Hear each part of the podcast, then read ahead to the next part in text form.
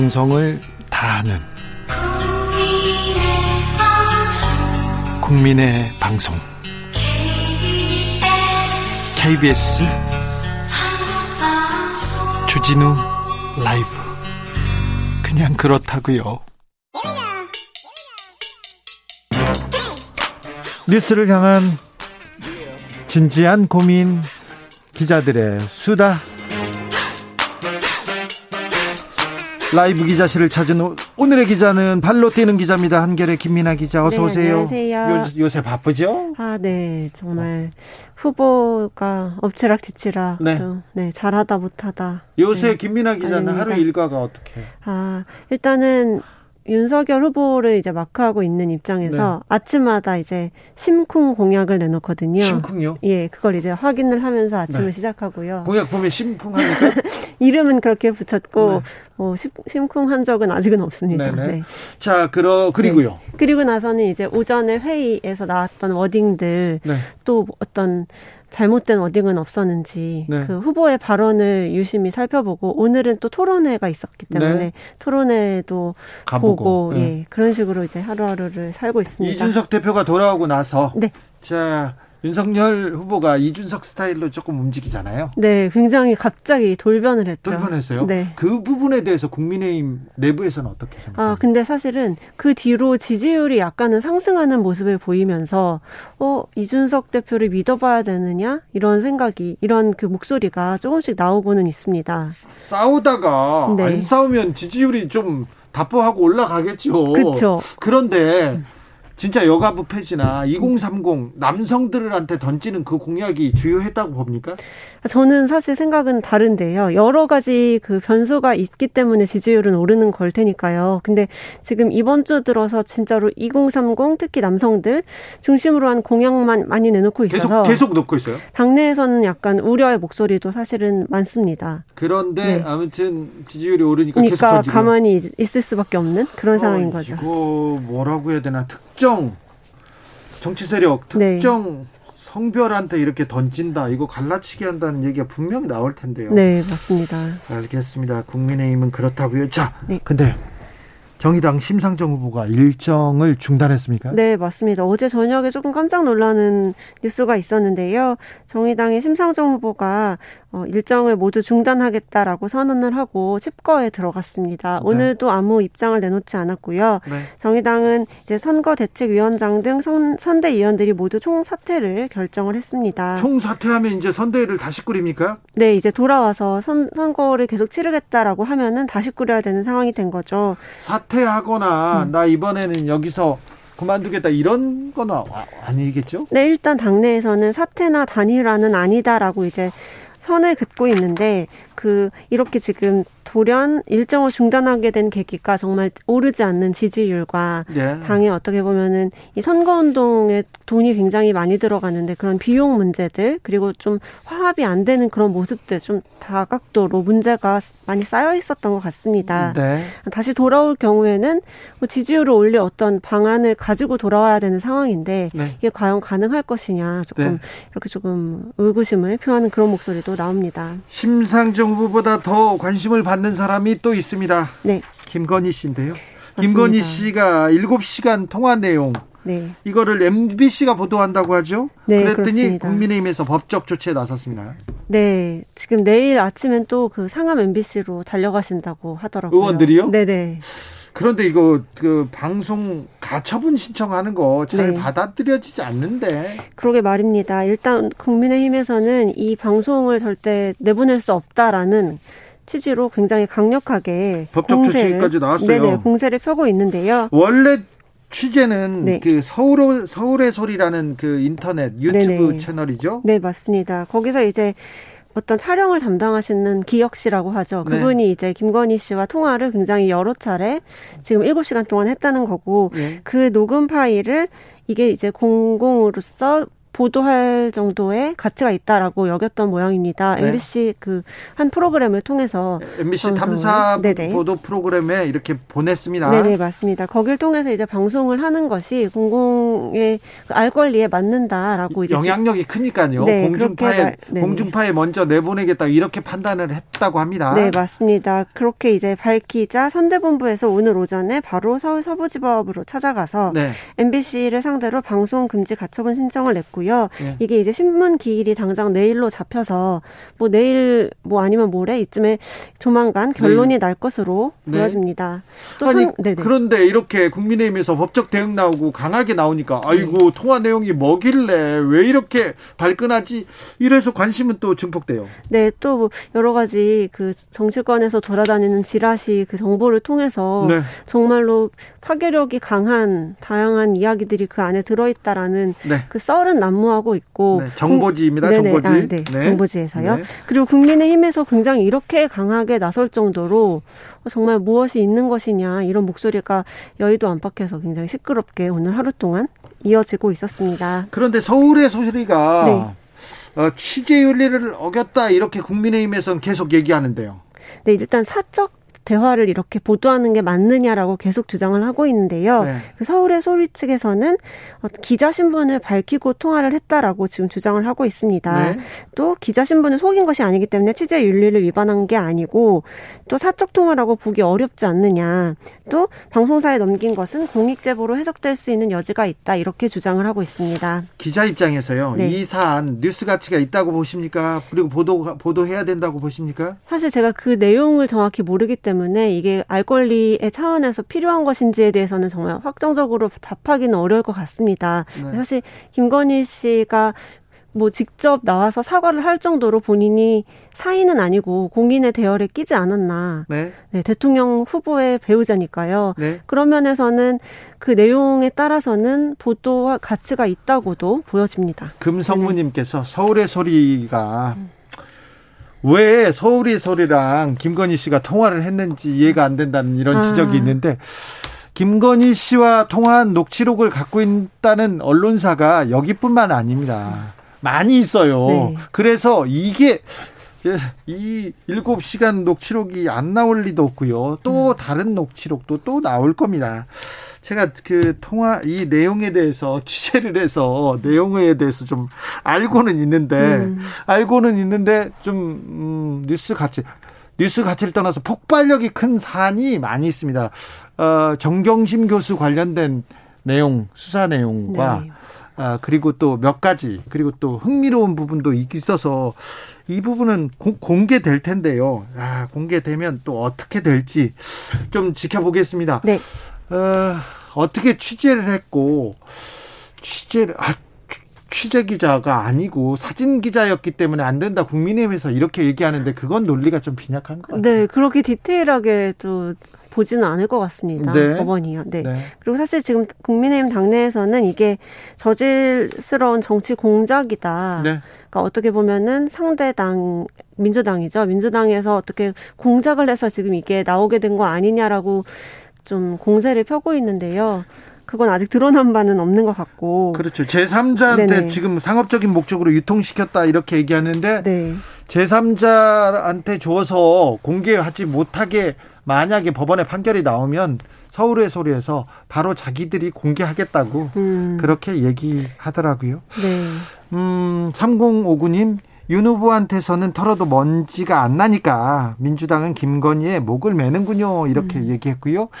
69 사구님께서 기자들 취재한다고 상대방한테 말도 안 하고 인터뷰 내보내는 거 진짜 별로예요 얘기하는데 뭐 네. 그럴 때가 있죠. 네, 뭐 취재 윤리를 당연히 지켜야 되는 건 맞습니다. 네. 네 아무튼 근데 기자들이 이거는 언제 어떻게 보도합니다 이렇게 하고 전화하는 경우는 거의 드물어 가지고 네. 아무튼 자 어차피 공개될 것 같은데 내일 법원에서 어떤 판결이 나오는지 그리고 서울의 소리는 어떻게 대응하는지 네. 왜이 MBC한테 본인들이 안 하고 MBC한테 줬고 어떤 취지로 취재를 했고 그동안 어떤 일이 있었는지 궁금하긴 네. 하네요. 네, 좀 그 이번 주 넘어가면은 네. 이 사안이 되게 폭발력 있게 정치권에 있습니다. 네. 이번 주에 다음 주까지 조금 폭발력 있는 사안인 것 같아서 저희가 네. 취재를 해서요. 내일 모레 계속해서 저희가 저희도 어, 전해드리겠습니다. 네. 자 그런데 네. 각 당에서 대선도 중요하지만 재보궐 선거, 어우 그리고 지방 선거 엄청 중요합니다. 먼 국회의원들은 그리고 정치인들은 이미 마음이 콩밭에 가 있습니다. 맞습니다. 이 당사자들은 지금 대선이 문제가 아닙니다. 네. 자 간추려 주세요. 네, 지금 민주당이랑 국민의힘에서는 이 다섯 곳의 지역에 어디 어디입니까? 네, 종로, 서초갑 그리고 청주, 상당, 경기, 안성, 대구, 중남구입니다. 어이구 다섯 개인데 오 네. 크네요. 이 다섯 곳에 누구를 내보낼 것인가? 것인가 또 민주당은 내보낼 것인가 안 내보낼 것인가를 두고서 고심을 깊게 하고 있습니다. 국민의힘에서는 어떻게 하고 있어요? 국민의힘은 일단은 윤석열 후보와 이준, 이준석 대표가 이 공천권 가지고 싸우지 않을까 이게 지금 저희 기자들의 최대 어떤 관심사인데요. 이미 친윤계 네. 권성동 전 사무총장이 어, 질러놓고 간 일이 있어요. 네, 당협위원장을 임의로 좀 지정을 했다가 그거, 는 오늘 이제 제, 제 다시 그 임명을 하는 절차를 밟긴 했는데요. 네. 지금 이 특히 서초갑이나 대구 중남구 같은 경우에는 굉장히 국민의힘 후보가 나가면 당선이 유력시 되는 지역이기 때문에 당내 네. 공천만 통과하면은 국회의원 될 수 있다. 이런 상당한 분위기가 조성이 돼 있습니다. 근데 국민의힘 같은 경우는 당 대표와 네. 그리고 대선 후보와 이 생각이 좀 다른 것 같은데요. 뭐 당대표 경우에는 이제 본인의 권한 중에 공천관리위원회를 꾸릴 수 있는 권한이 있다라고 주장을 하고 있고요.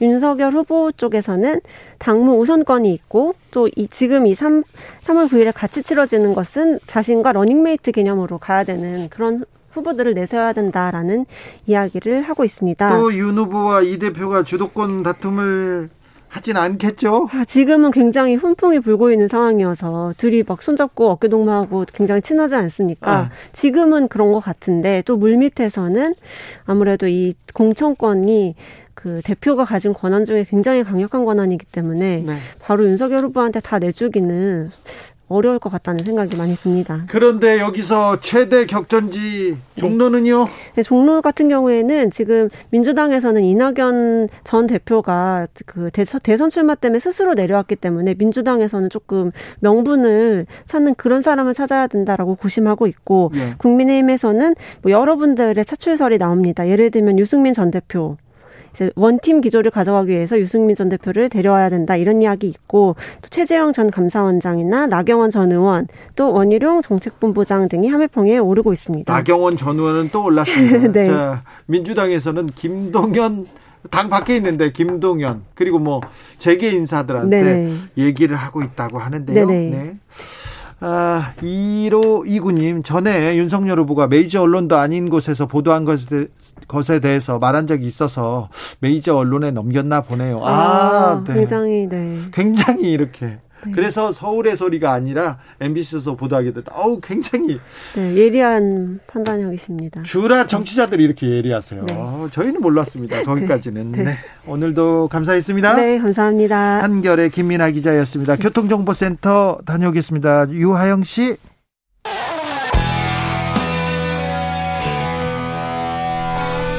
스치기만 해도 똑똑해진다.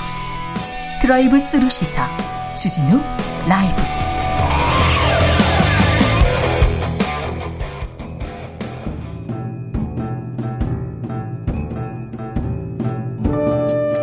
태초에 철학이 있었다. 하늘과 땅 사이 쏟아지는 궁금증, 세상의 모든 질문. 이제 철학으로 풀어보겠습니다.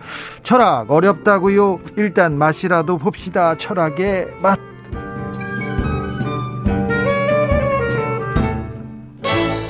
철학자 김만건 박사 어서 오세요. 예, 안녕하십니까. 정치 변호사 아니죠. 철학 변호사입니다. 양지열 변호사 어서 오세요. 네, 안녕하세요. 네. 반갑습니다. 저는 네. 철학의 맛이 너무 좋습니다. 음. 네. 철학의 맛 오늘 주제는 2022년도에도 멸공이란 멸공이라는 단어를 들었어요.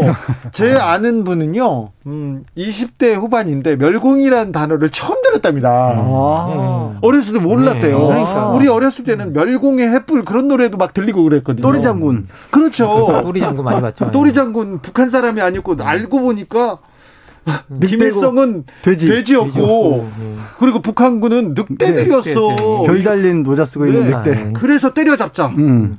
이, 그런데 그 다 사라졌단 말이에요. 멸공이 지금 멸공이 2022년에 부활했습니다. 신세기 정용진 부회장이 쏘아올렸고요.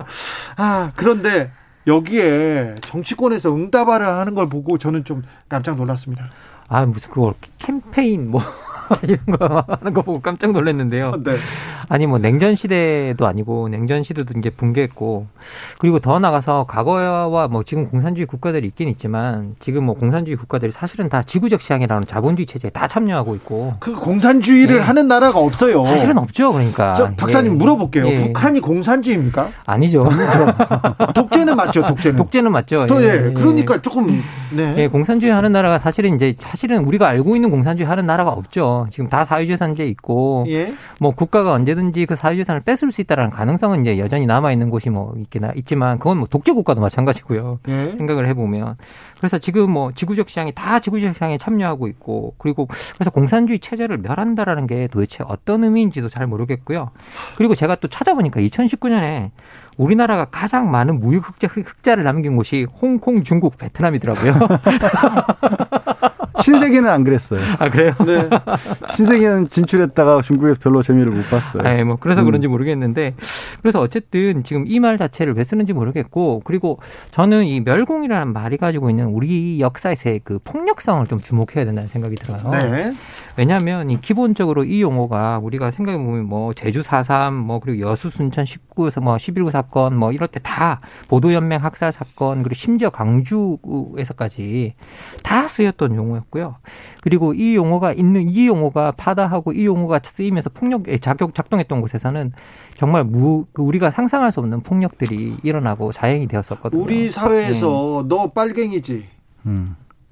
이 한마디로 낙인을 음. 찍어서 얼마나 많은 고통이 있었습니까? 그러니까 이게 저는 뭐 어떤 의미 자체를 떠나서요. 그러니까 구체적으로 나와서 의미를 찾고 보면 정말 무의미한 일인데 사람의 머리가 작동하는 방법은 한번 만들어진 구조의 틀에 의해서 움직인다고 하잖아요. 네. 그러니까 이 구조의 틀이 어떻게 보면 딱 반으로 갈라서 이른바 우리가 뭐 약간 뭐 사회주의 내지는 좌파 내지는 빨갱이 이런 것들이 다 한꺼번에 다 묶여버린단 말이에요. 예. 진보라는 것까지 음. 그쪽에 묶여버린단 말이에요. 그러다 아까 이제 우리 주 기자님 아시는 20대란 분은 모른다고 했지만 이 용어가 이제 특정한 어떻게 보면 좀 극단적인 생각을 하고 말을 하는 분들 사이에서는 그것과 같이 묶여서 지금은 공산주의도 없고 사실 빨갱이나 말도 안 맞지만 뭐 이른바 진보 쪽을 향해서 비하하는 발언으로 쓰일 수가 있거든요. 쓰이고 있죠. 예, 거기에 묶어버리는 거예요. 그러니까 지금 이 망건 쌤이 말씀하신 것처럼 현재 공산주의는 아예 없는데도 불구하고 과거에 있었던 그런 어떤 대립 구조 속에서 스스로를 반대쪽에 서면서 나머지 사람들을 전부 다 음. 그때부터 있었던 모든 그 대립과 갈등 속에 반대편으로 몰아버리는 구조를 만드는 거거든요. 이른바 프레임으로. 음. 그래서 저는 굉장히 좋지 않은 갈라치기를 시도한 것이라고 봐요. 그리고 이게 피해 프레임이었잖아요, 사실. 그러니까. 서로 피를 보는 프레임이었는데 이 프레임을 2022년에 가지고 와서 이런 이야기를 하고 있, 다라는 게 그리고 야, 이게 표현의 자유야 뭐 이런 소리를 하고 있다라는 게 좀 이해가 좀 안 됩니다. 자, 이만호 님께서는 반공을 국시로 하는 대한민국에서 멸공이 당연하지 이렇게 얘기했습니다. 이렇게 생각하시는 분들 아직 많습니다. 음. 김배공 님 공산주의랑 사회주의랑 뭐가 다른가요? 물어봅니다. 음. 아, 기본적으로 이제 공산주의, 사회주의 뭐 이렇게 우리가 이야기를 하시는 분들이 이제 많은데 17세기, 18세기에는 사회주의는 어떤 발상이었냐면요. 그냥 사회 경제적 부정의가 있다고 한다면 그 사회 경제적 부정의 같은 것들을 집단적 노력을 통해서 개선해 보자고 하는 모든 사회 운동을 거의 통칭하는 말이었어요. 네. 예, 그런데 이제 공산주의 같은 경우에는 어떤 거냐면 기본적으로 이제 이 18세기, 19세기, 아 18세기까지의 이제 그 공산주의 같은 경우는 기본적으로 플라톤주의자들이 되게 많았어요. 네. 예, 플라톤이 뭐 공, 사, 어, 알고 보시면 뭐 이렇게 사유, 뭐 사유재산을 없애고 다 뭐 공유하고 토지 소유 뭐 다 공유하고. 혼인마저 도. 예, 다 뭐 그리고 실제 가족 제도도 없잖아요. 거기 들어가 보면 어, 다 집단 양육하고 이제 그런 식인데 그래서 기본적으로 어떤 이성적 노력을 통해서 유토피아적 사회를 건설하려는 노력들을 공산주의자들이라고 불렀어요. 왜냐하면 공산주의란 말 자체가 공동체를 위한이라는 뜻이에요. 공동체를 위하는 주의 뭐 네. 그리고 예, 그런 그런 의미를 가지고 있었는데 이제 뭐 마르크스가 등장하면서 이제 우리 여러분이 잘 아시는 사회재산의 철폐와 생산 수단의 공유를 음. 뜻하는 말을 이제 공산주의로 지칭하기로 했는데 지칭하기 시작했는데요. 그런데 이 용어 자체는 뒤에 이제 레닌이 등장하면서 사회주의와 공산주의를 어떻게 이야기하냐면 레닌이 이제 사회주의는 공산주의로 가는 과정의 한 단계다. 그런데 그게 플로레타리아들이 독재하는 단계를 사회주의라고 부르자. 네. 그리고 계급이 완전히 없어진 사회, 이제 그래서 그것이 완성된 사회를 공산주의라고 이제 부르기 시작하면서 두 용어가 갈려서 쓰이고 있는데 실제로 뭐 우리 일상에서는 이걸 뭐 굳이 가르는 게 유의미한가라는 생각은 듭니다. 그런 의미에서 본다라면 지금도 북한은 네. 굳이 따지자면 공산주의에 가깝긴 하죠. 거기는 이제 음. 사회주의 인민공화국이라고 하면서 그 표면적으로는 민주주의를 얘기하지만 그 민주주의에 해당할 수 있는 사람은 이른바 프롤레타리아 계급밖에 없기 때문에 음. 그 사람들을 대변한다고 하는 위원장이 나서서 복- 독재를 하고 있으니까 여전히 공산주의인 건 맞는데 독재예요, 독재. 음. 맞는데 네. 그렇다고 해서 그 멸공이라는 프레임으로 거기로 같이 가게 되는 건 음. 조금 맞지 않는 부분이 있다라는 거죠. 왜 그러냐면 이거 그 어느 또 이 논란이 일었을 때 어느 뭐 그 학자 출신이라고 해야 될까요? 군에서는 다 멸공횃불 노래 부르지 않느냐라는 얘기를 했잖아요. 근데 군은 이제 북한의 이중적지를 우리가 헌법재판소에서 얘기하다시피 북한이라고 하는 사회가 사실상의 국가로서 한 번 더 같이 하고 있으면서 대화와 협력을 해야 되는 존재가 맞지만 동시에 안보를 위협할 때에는 적군이라고 봐야 되는 것도 맞잖아요. 아, 군은 음, 그렇게 그렇죠. 대응할 수 그렇죠. 있죠. 네. 군에 군에 들어가 있는 사람들 군대 입장에서는 멸을자를 쓰는 게 없앤다는 멸자를 쓰는 게 맞아요. 네. 하지만 사회에서 더군다나 정치는 사회 전체의 갈등 요소를 줄여나가는 게 정치인데 아까 제가 말씀드렸다시피 이 멸공이라는 단어를 꺼냄으로써 과거부터 내려왔던 갈등 구조를 부추기는 쪽으로 간단 말이에요. 예. 그걸 꺼내든 게 저는 마땅치가 않다 라는 거죠. 그리고 저는 군대 생활하는 동안에 멸공의 횃불을 자발적으로 부르는 사병을 본 적이 없어요. 자발적으로야 안 하죠. 자발적으로야. 그냥 다 시켜서 부르지. 네. 1105님, 대중이 공산주의가 싫다는 말은 독재가 싫다는 말일 거예요. 중국이 자본주의 흉내난다 쳐도 일당 독재인 거 맞잖아요. 중국도 공산당 독재하고 있죠. 네. 독재에 가깝죠. 음, 맞습니다. 다 일당 독재 체제들이죠. 네. 네. 권형구님께서 북한 김씨 일가에 대한 반대 의미로 멸공 이야기하는 건데 그걸 멸공이라는 단어 자체에 집착하는 게 잘못이다 이렇게도 예, 지적합니다.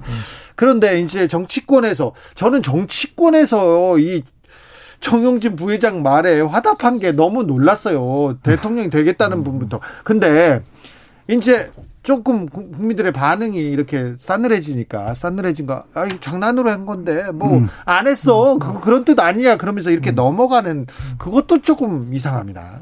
그 이게 일단 아까 말씀하신 것처럼 대통령이 되겠다는 분에 대해서 지적을 하는 이유는 뭐냐면 잠깐 얘기가 나왔지만 중국이나 홍콩, 베트남이 우리가 무역 흑자를 제일 많이 기록하는 곳이기도 하고요. 네. 지금도 제가 알기로는 중국이 25% 가량 우리에게 무역을 책임지고 있는 25% 겁니다. 30% 네. 하죠. 그러면 그 국가에 대해서 지금도 말씀하신 것처럼 거기는 분명히 공산당 독재 음. 맞아요. 누구도 부인하지 않습니다. 음. 아무리 시장 경제 체제를 받아들였다고 할지라도 그리고 국민들을 호도해서 공산당에 충성하게 있는 것도 맞습니다.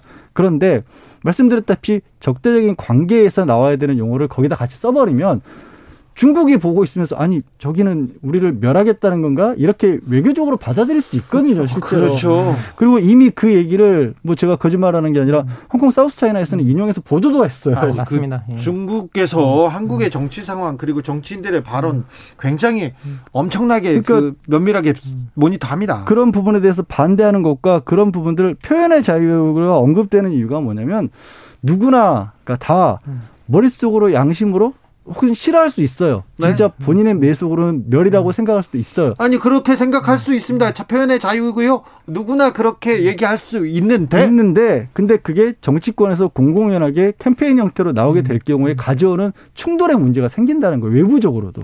그리고 저는 이걸 표현의 자유로 표현한 부분에서 저희가 느꼈던 건 뭐냐면 아 정치와 법치의 차이를 모르는구나라는 네. 생각이 좀 들었어요. 법적으로는 뭐 아무 상관없죠. 법적으로 해야죠. 그게 자신의 권리인데.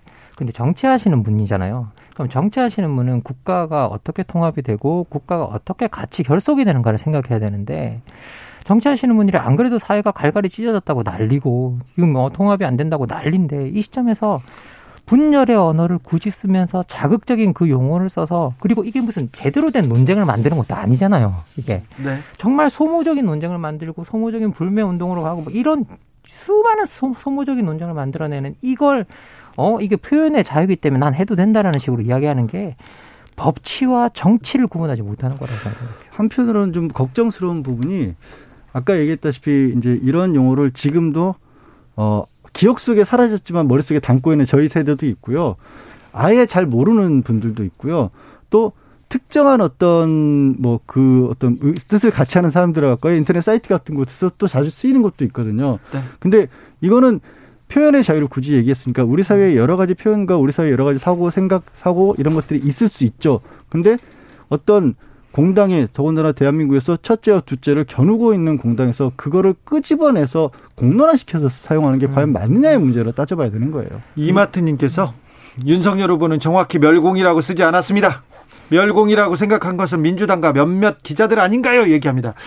아, 동아일보에 송평인 논설위원이 정용진 좋아요라는 칼럼을 썼어요. 여기에서 멸치나 콩을 사서 은근히 지지를 보내는 것으로는 부족하다 하면서 이쪽 이 정도의 윤석열의 이 정도 멸공은 부족하다 얘기하면서 정 부회장처럼 기죽지 않고 노받고 하면서 선명하게 말하는 것이 필요한 때다 이렇게 칭찬을 했습니다. 네, 알겠어요. 네.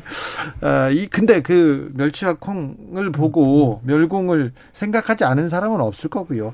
6540님 마약 김밥도 먹어도 안 질린다는 뜻이고 붉은 악마도 열정적이라는 뜻이 그게 무슨 귀신하고 마약이냐 이건 조금 다른 얘기인 것 같습니다. 이남숙님께서 이 시간이 주진우 라이브에서 가장 최상급의 최상급 고급진 코너 아닌가요? 저도 그렇게 생각합니다. 자 이제 음 그런데 어 멸공 그 논란이 생각보다는 또 아, 생각보다는 뭐 생각하시기에 다 다르지만 이제 빨리 끝나고 아 이런 논쟁이 소모적이다 이렇게 국민들이 생각하는 것 같아요.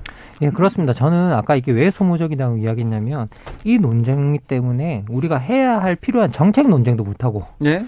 그리고 전 그리고 필요한 정책이 뭔지도 다 가려지고 쓸데없이 뭐 이런 이야기 속에서 우리가 뭐 우리가 얻을 수 있는 게 있어야 되는데 대통령 선거가 있는 시기에는 국민들이 도대체 지도자들이 우리를 위해서 어떤 정책을 하는가를 알아야 알아야 되고 그러면 뒤 소위 말하는 어떤 세부적이고 구체적인 사안들이 있어야 되는데 이거는 뭐 그런 구체적인 사안이나 정책 같은 것들 아무것도 볼 수 없는 그냥 단순히 표면적이고 아주 추상적인 이념 싸움으로 사람이 가버리잖아요. 네.